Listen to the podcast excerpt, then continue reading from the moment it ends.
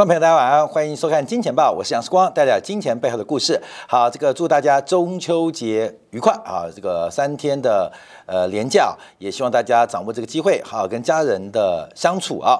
好，在这个今天节目当中，让我们观察啊，稍后在八点半，就是我们节目播出的这个进行当中啊，欧洲央行将决定一个关键的利率决策。那全球央行。的发展，从昨天晚上美联储公布公布了上次的会议摘要啊，还有这个合皮书之后啊啊，对不起，公布合皮书之后，可能有更清楚的一个呃现象啊。我们小编今天下标题啊是美联储的吸血鬼养成日记啊啊，最近波兰出现吸血鬼嘛啊，这个一个女尸躺在地上，就一个很特别的一个这个铁环呐，把头压住啊，这吸血鬼养成日记啊，那这个吸血鬼应该在囚禁了啊。深埋了四十年之后，现在要正式释放出来啊！所以今天我们先用这个标题，关们记住这个标题，也记住这个人布雷纳德。我们等一下在结论的时候要弯回来看一下美国的吸血鬼到底有多凶。好，我们先看一下这个英国央行在这两天的一个讲话。那英国央行或许会将。呃，仿效美联储啊，进行进一步加息的动作。我们看英国央行官员呢，在前天做表示，对于目前呢，只有采取立即而更有力的行动，才能确保高通胀不会成为常态，否则未来有可能经历更深更长的经济衰退，才能使通胀回到目标水平。关键这不是一个理论哦，这是个经验，我们要特别关注啊，因为现在啊，各国央行一直在复盘。一九七零年代，通胀、失业、通胀、失业的一个恶性循环。在七年代，随着美元跟黄金脱钩啊，美元脱离了金本位制度之后，因为货币的超发，加上中东局势的石油危机，使得全球的物价面临了一个持续走高的发展。但物价走高又伴随着失业情况的翻身，所以各国央行一下控制通胀。一下又希望能够挽救失业，所以在整个七年代的反反复复过程呢，最后通胀是失控的，而且就业跟景气并没有回到他们预期的正常轨道。直到八零年代，海耶克主义啊，基本上在内雷根在柴契尔夫人成为一个很重要的政治哲学的指导，配合沃克的。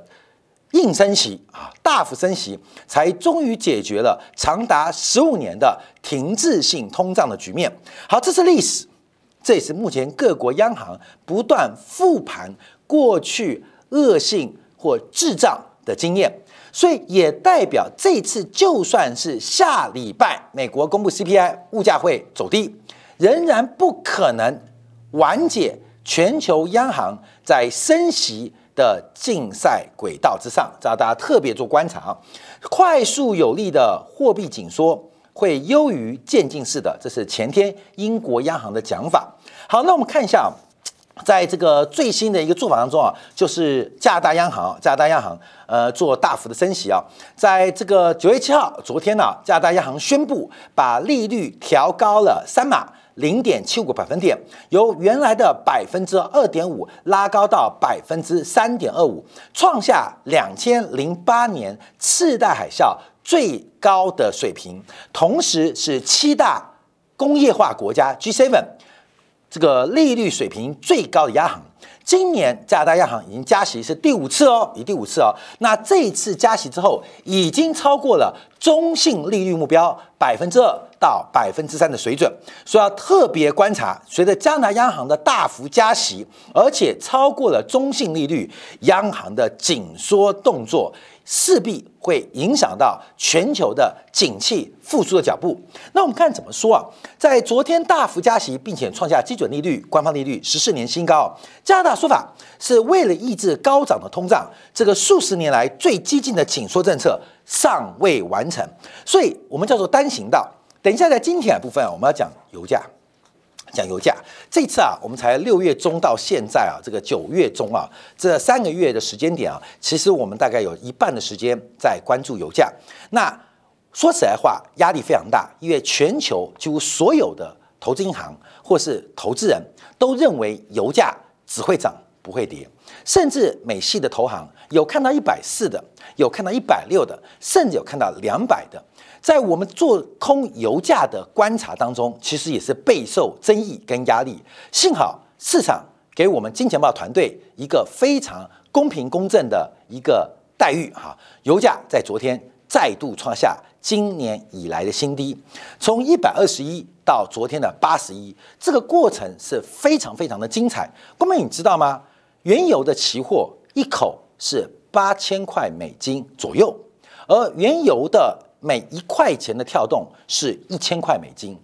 假如你做投机，你做避险，你要知道，从六月中到九月中这三个月不到时间，油价跌掉了快四十块美金，这是多大的一个财富的换手？为什么？人弃我取，人取我去。大家都看好原油，唯独我们金钱豹这个在六月十五号连续专题来做一个观察。为什么讲油价？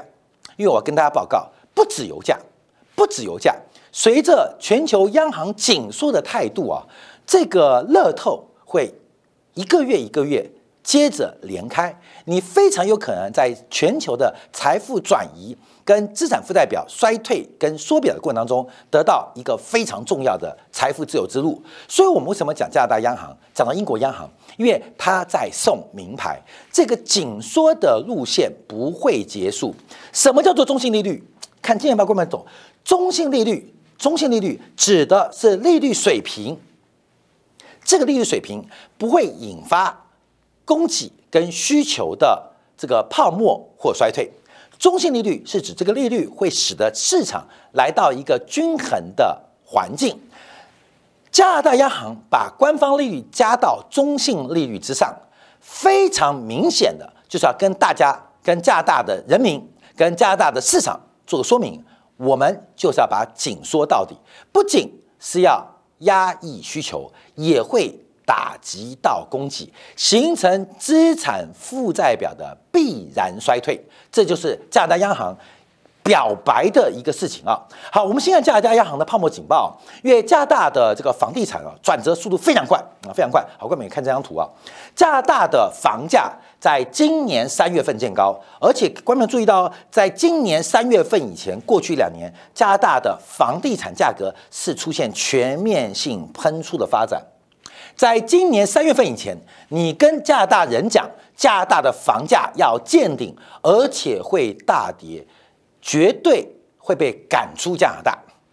你在三月份，在今年年初跟加拿大的人讲，加拿大的房价会崩盘，人家觉得你会是白痴，不然就是智障，看到没有？就这样。好，各位们，我们看一下，从三月份以来，整个加拿大房价的跌幅，从七月份的。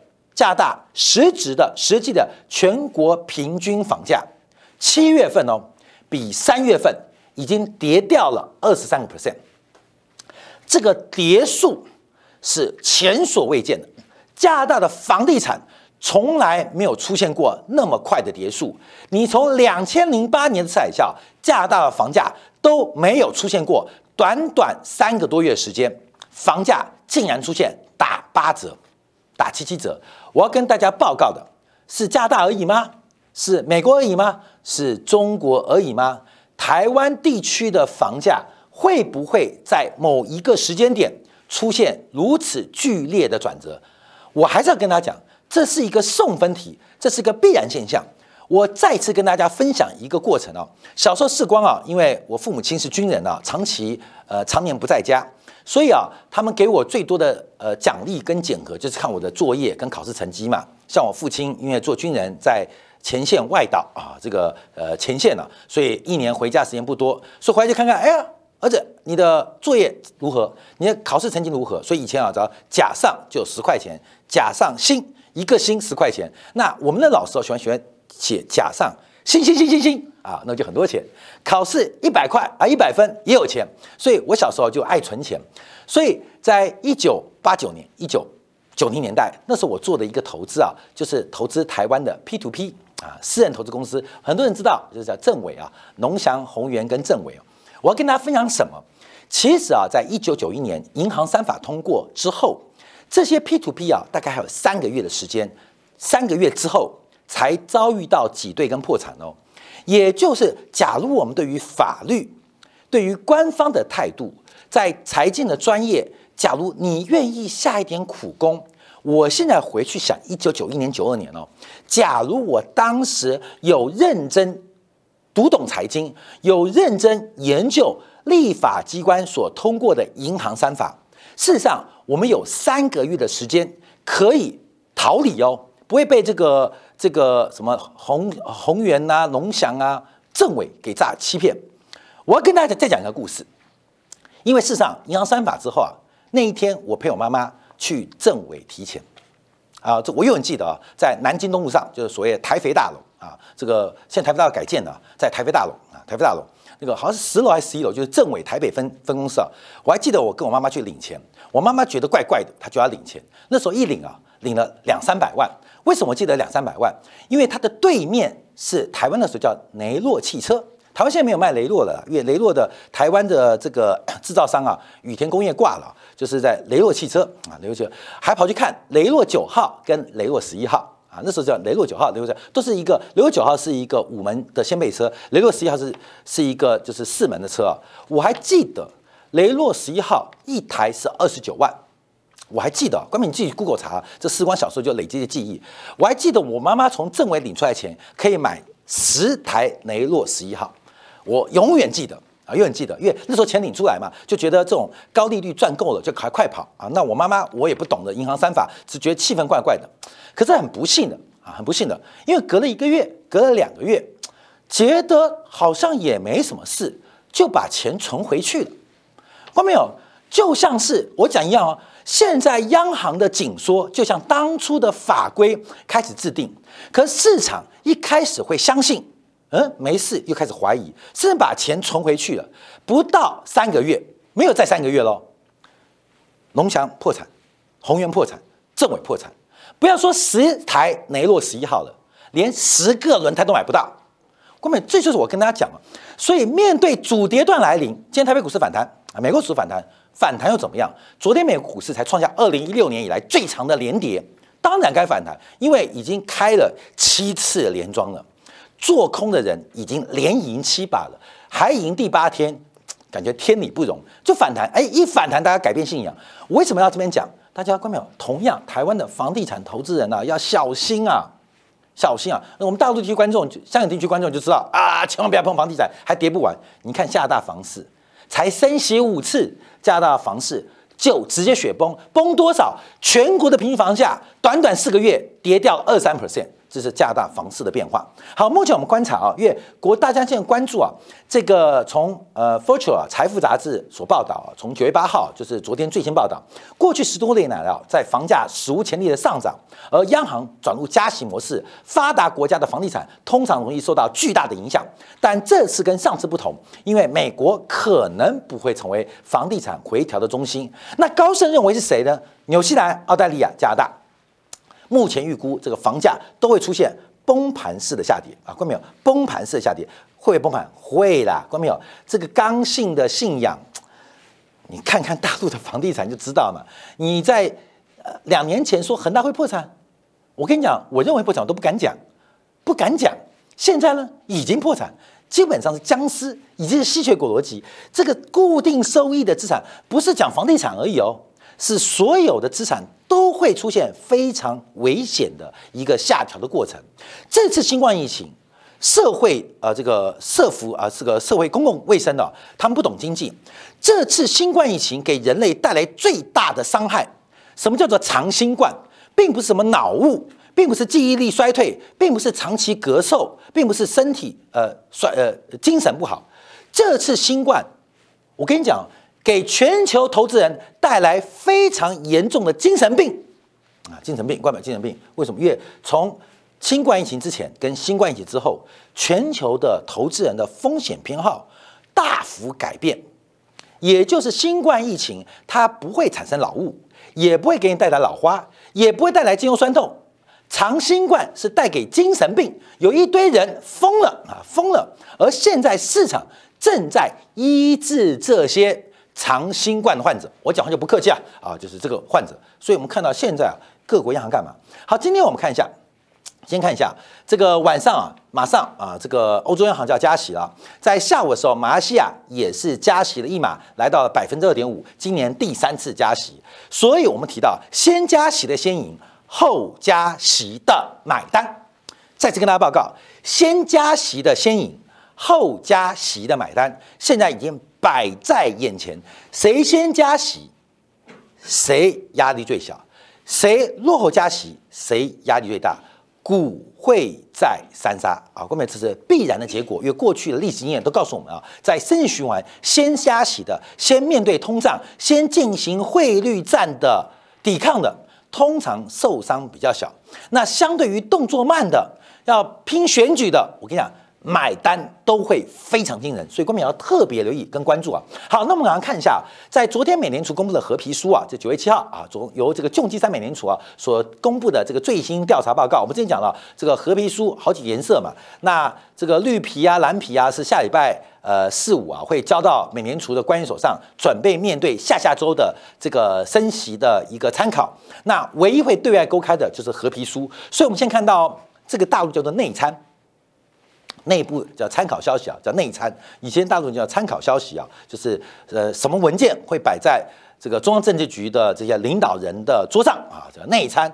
那因为内参基本上唯一公告的就是美联储的合批书哦，所以每次开会的两个礼拜之前，我们有机会看到一点内参。那内参里面有高参的文件，包括美联储内部的经济学家跟专业的官员他们所做的一些呃数据观察。跟模型建议，还有政策的一个建议，基本上我们看不到，唯一看得到的是美联储公布的合皮书啊，就是十二家分行跟各分行跟市场的一个关键人物进行的一个访谈报告所做出的一个掌握。那这次合皮书的主要内容就提到，经济成长的前景啊，总体上仍在疲弱，而且未来六到十个月会进一步的疲软。劳动市场非常紧张，而物价水平处于高位。好，观众，我们看一下十二家分行分别做什么样的一个调查报告。那我们今天小编啊，特别凸显了一个共同的语言，就是十二地十二家分行共同语言。因为我们看到像这个东区的，像波士顿分行、纽约分行、费城分行，他们有反映一个问题，就是制造业的衰退正在加快。可是中部跟西部并没有反映这个现象。那有的地方是反映，像中部、西部反映的是劳动力仍然紧张，可是东部在这个方面当中，基本上就并没有进一步的呃加剧的解读。可是十二家分行都提到了一个重点，就是房地产即将出现重大的转向，重大的转向。好，观众朋友，你看我今天好奇怪啊，从英国、加拿大就很快转到房地产，美国又凸显房地产，为什么要讲房地产？因为房地产是现代资本主义当中的压箱石，是信用跟杠杆扩张的底仓啊，压仓石。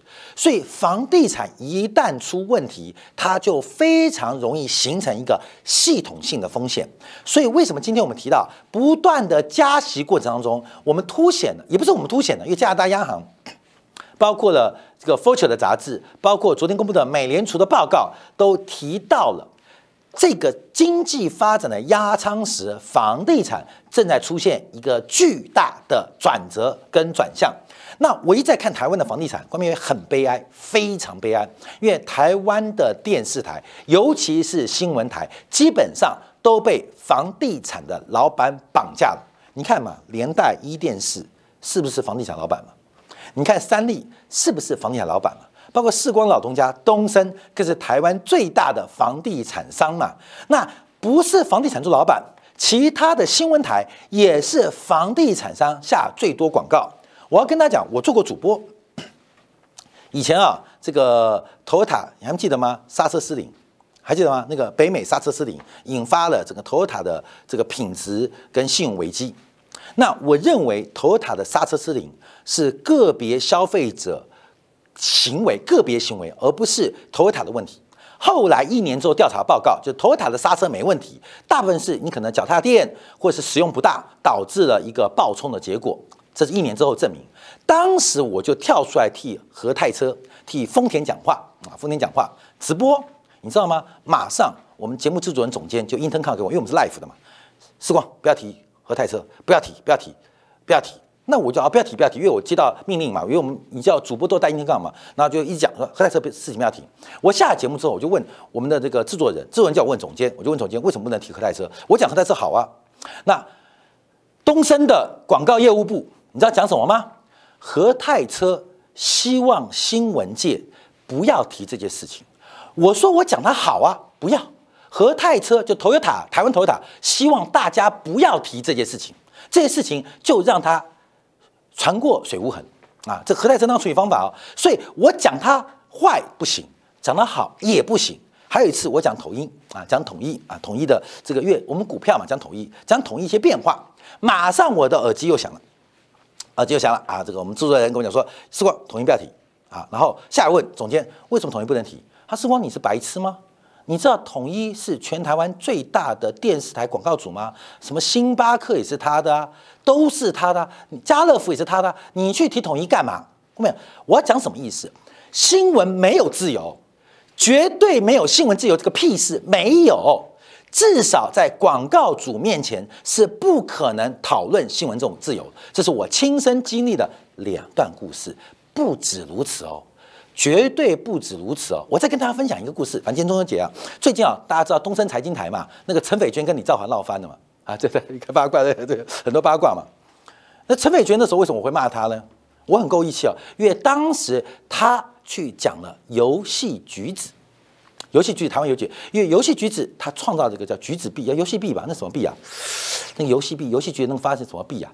然后就去讲那个刘刘伯元呐，讲游戏橘子，那刘伯元要告他。啊，刘月告他，我就第一个时间跳出来，因为大家就说，呃呃，刘伯愿会告人哦。这个陈斐娟倒了没有？东森找律师团法务顾问要把我们的主持人打官司。我说斐娟，我在节目上帮你干掉游戏橘子啊。斐娟那时候就觉得时光你够仗义，因为大家都见到游戏橘子刘伯元又是广告主又爱告人，大家躲得远远的。我第一时间就说我帮陈斐娟伸张正义啊，伸张正义，伸张正义个屁啊！关没有？后面节目陈斐娟不是出卖我吗？现在惨了吧？他被别人出卖吧？看没有？所以我不客气来讲啊，就是你干什么事情，自然不是不报，时间未到。所以到底陈美娟跟李兆发什么事情啊？大家自己去八卦啊，自己去八卦。反正女人呐，哎呦，斗争很恐怖的啦，看没有？很恐怖的。以前我在东森做主持的时候，大家看这样，那个收视率啊，是一小时六十分钟，一小时六十分钟啊，一小时六十分钟，规定哦，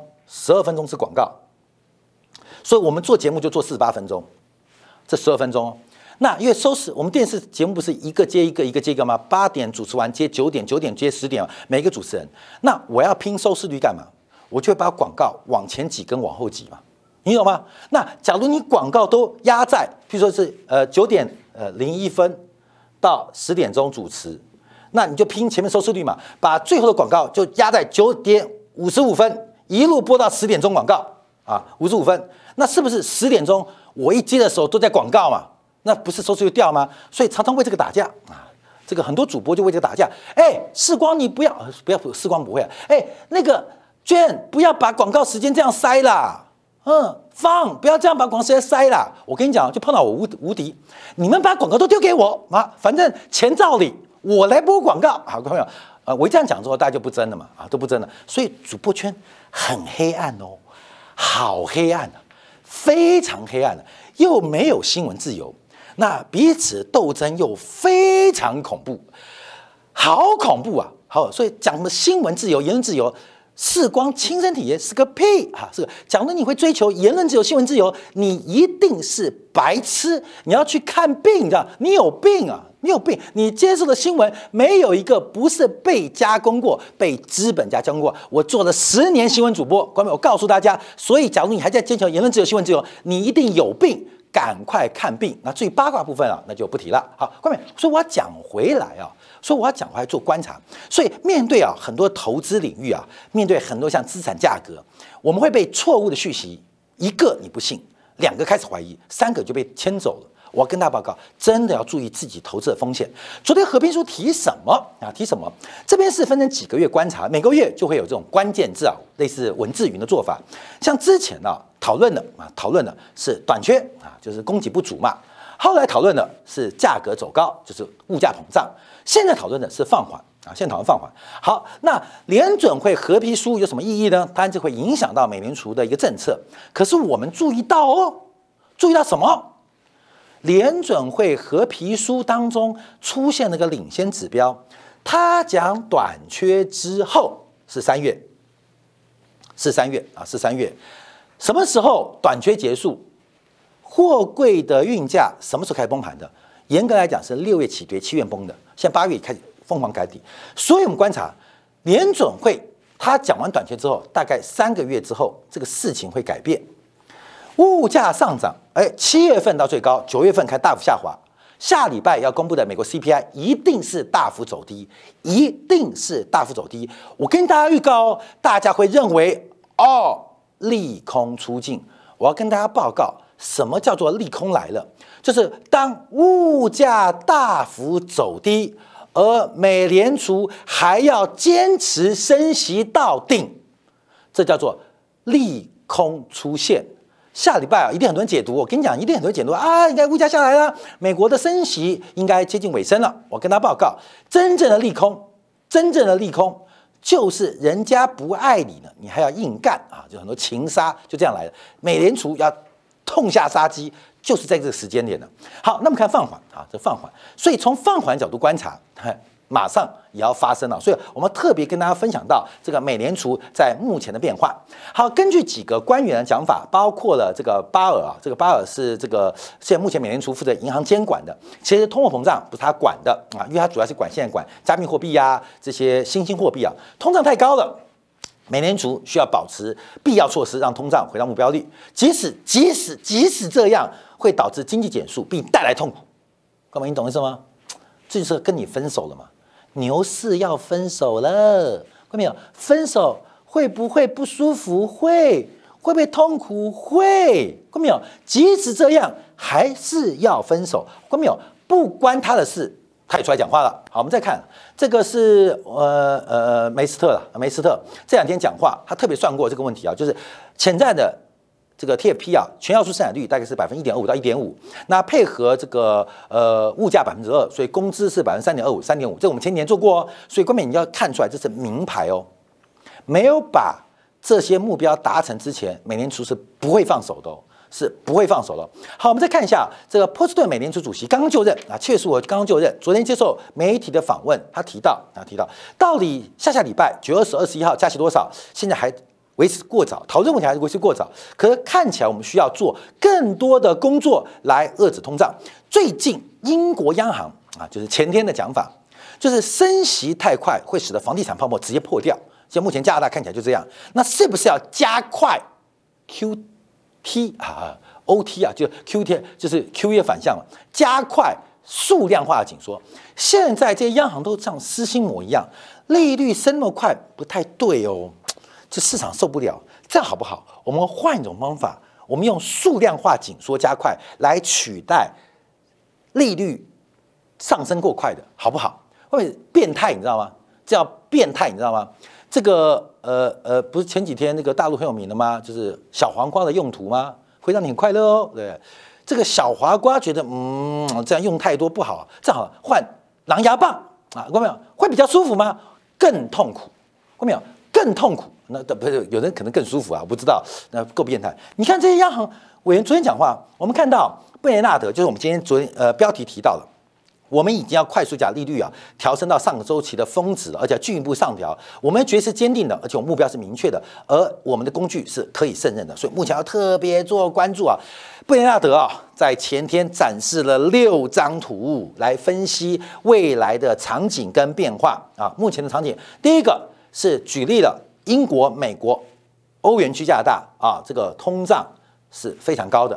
第二个是经济活动正在快速的减缓。我告诉你哦，经济会因为升息下滑，美联储都知道哦。那目前我们看到这个企业的利润率可能有下调的空间，也就是后面你要不能那讲什么？他本来是美联储主席热门人选哦，第二号人物哦，要不是那个恶心的拜登。这个又装作超然独立性提名的共和党鲍威尔，不然布雷纳德应该是美联储主席哦。你知道这句话讲什么吗？就是通胀怎么解决哦？就是企业少赚一点就解决啦。光明懂意思了吗？通胀要下降，就少赚一点就好了。像这个台积电今天公布营收创下两千一百多亿，这营收高不错，可是毛利率五十几 percent，是不是台积电少赚二十 percent，那半导体的通胀就解决了？我讲不能让他讲这个东西哦，后面这是送名牌，送名牌。昨天讲完话之后，沃尔玛发行了五十亿的公司债，赶快把未来债务锁定。磨刀霍霍向猪羊，磨刀霍霍向企业，通胀不能解决，请所有企业牺牲自己的利润。看没有？我们做股票投资，我们就是股东，哎，牺牲利润就牺牲我们的报酬，这不能要的。昨天展示第三张图啊，第四张图啊是提到了美维的美国的职缺，认为目前劳动市场是非常的异常。另外有提到汽车产业即将出现转折。好，最后一张图我们看到就是实质收益率。未来十二月实收率要突破百分之一，要突破百分之一，要突破百分之一。所以目前我们看到这个美国的实质利率从两年期已经突破百分之一了，而十年期现在来到零点八五，而且未来十二月实利率还要突破，这就是一个非常大的紧缩行为。看到没有？面对主跌段的展开，任何的反弹，你只有一个动作，什么动作？就是休息一下。我们在今天的部分。来观察一下，昨天油价在我们讲完节目之后，讲节目过程当中又崩溃了。油价怎么崩溃了呢？为什么那么多人会看错油价的发展？而油价的崩跌又跟我们的戴维斯双杀有什么的联动关系？休息片刻，我们在今天部分为大家做进一步的观察解读。